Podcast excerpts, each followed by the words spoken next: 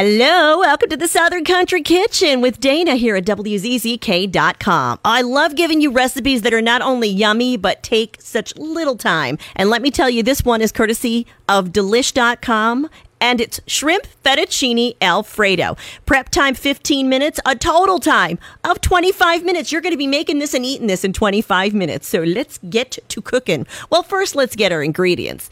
Need a pound of fettuccine, uh, three tablespoons of butter divided, one pound of shrimp peeled and deveined, tails removed, two cloves garlic minced, although I like more, uh, two tablespoons all purpose flour, one cup heavy cream, half cup whole milk, some kosher salt, freshly ground black pepper, one egg yolk, and one cup freshly grated parmesan, and more for garnish. Now, do me a favor: do not buy the stuff in the in the in the can that you shake out because you want this dish to be really creamy, and those add some fillers in it that tend to make your sauce drier. So for this, I say get some of the freshly grated Parmesan cheese in your deli section or your cheese section, whatever.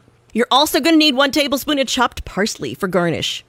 Now, if you're ready, so am I. I'm hungry. Uh, we're going to cook the fettuccine according to the instructions on the box. And remember to reserve a cup of pasta water, just actually a little bit more, to thicken the sauce if needed.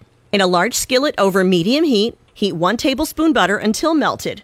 Then add your shrimp, season with salt and pepper, and cook until it's pink and completely opaque. It's only going to be about two to three minutes per side. They can cook really quick. Uh, into the pan, you're going to add the remaining two tablespoons of butter and garlic. Cook until the garlic becomes fragrant, which is only going to be about a minute. Whisk in the flour and cook until no longer raw, about two minutes.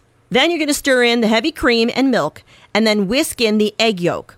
Bring it to a low simmer and whisk in the parmesan. Now, when the cheese is melted and the sauce has thickened slightly, add your cooked pasta and shrimp, tossing it to combine, and then season with salt and pepper, and then garnish it with more parmesan and parsley. And there you have it shrimp fettuccine alfredo in 25 minutes. I'm going to go home and make this again tonight. I swear to you, I am.